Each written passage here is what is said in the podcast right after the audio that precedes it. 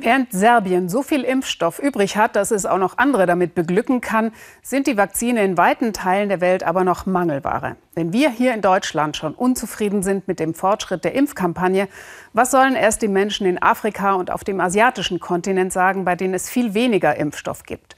Schuld daran sind die reichen Industriestaaten, also wir, die sich den Löwenanteil der Impfstoffdosen gesichert haben aber auch die Pharmafirmen, die Patente nicht teilen oder keine Lizenzen freigeben. Sibylle Licht und Marie-Christine Böse berichten aus Indien und Bangladesch. Akzeptiert nicht den Lockdown. Die wütende Menge in der Hauptstadt von Bangladesch protestiert gegen die Ausgangssperre. Die gilt seit Montag. Das Land kämpft gegen eine neue Covid-Welle.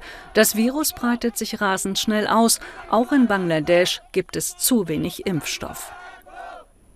Die Molekularbiologin Nasnin Sultana will das ändern. Sie leitet mit Kalonak die Forschungsgruppe von Global Biotech in Dhaka. Die Firma ist ein von der WHO anerkanntes Forschungsunternehmen. Trotz dieser Qualifikation hat kein westlicher Pharmakonzern Zusammenarbeit angeboten. Das Team entwickelt jetzt seinen eigenen Covid-Impfstoff.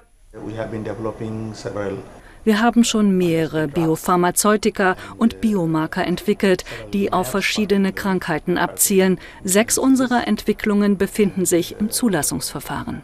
Six of our products are under uh, approval process. Asien war für die westliche Welt bisher lediglich eine Art verlängerte Werkbank. Denn Bangladesch und auch Indien haben international ausgebildete Wissenschaftler und moderne Produktionskapazitäten.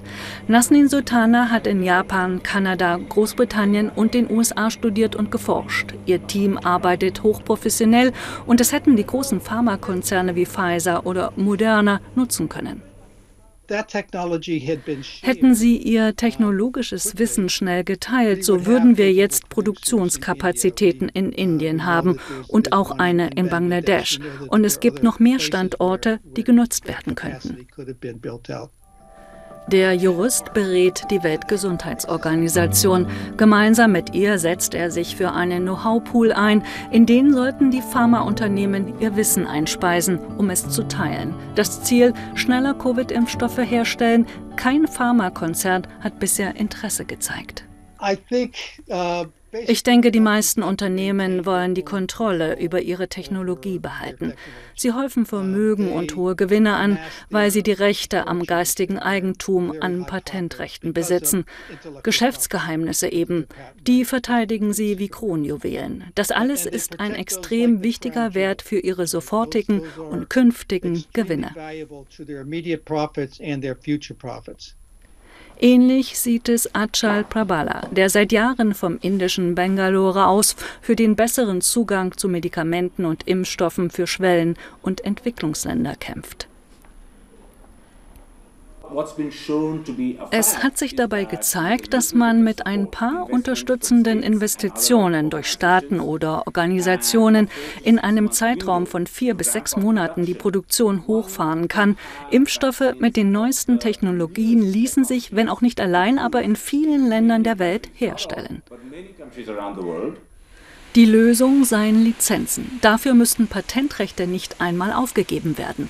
Indiens Pharmazieunternehmen könnten Impfdosen für die Welt produzieren.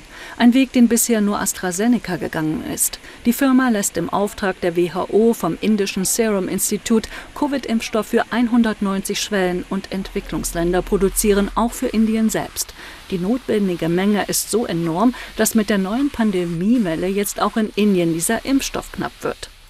Was sofort getan werden muss, ist entweder eine Aussetzung der geistigen Eigentumsrechte oder eine Vergabe von Lizenzen darauf. Die Impfstoffhersteller müssen zur Zusammenarbeit gezwungen werden, um ihre Technologien mit anderen Herstellern auf der Welt zu teilen, besonders auf den Märkten, die sie nicht bedienen, damit Impfstoffe so schnell wie möglich hergestellt werden können.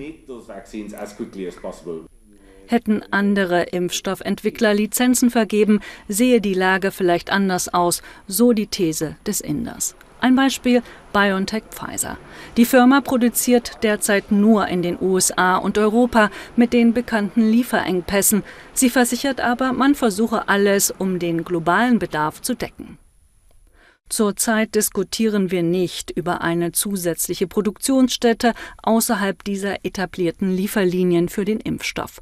Sobald die Phase der Pandemieversorgung vorbei ist und wir in eine Phase der regulären Versorgung eintreten, wird Pfizer sicherlich alle verfügbaren zusätzlichen Möglichkeiten evaluieren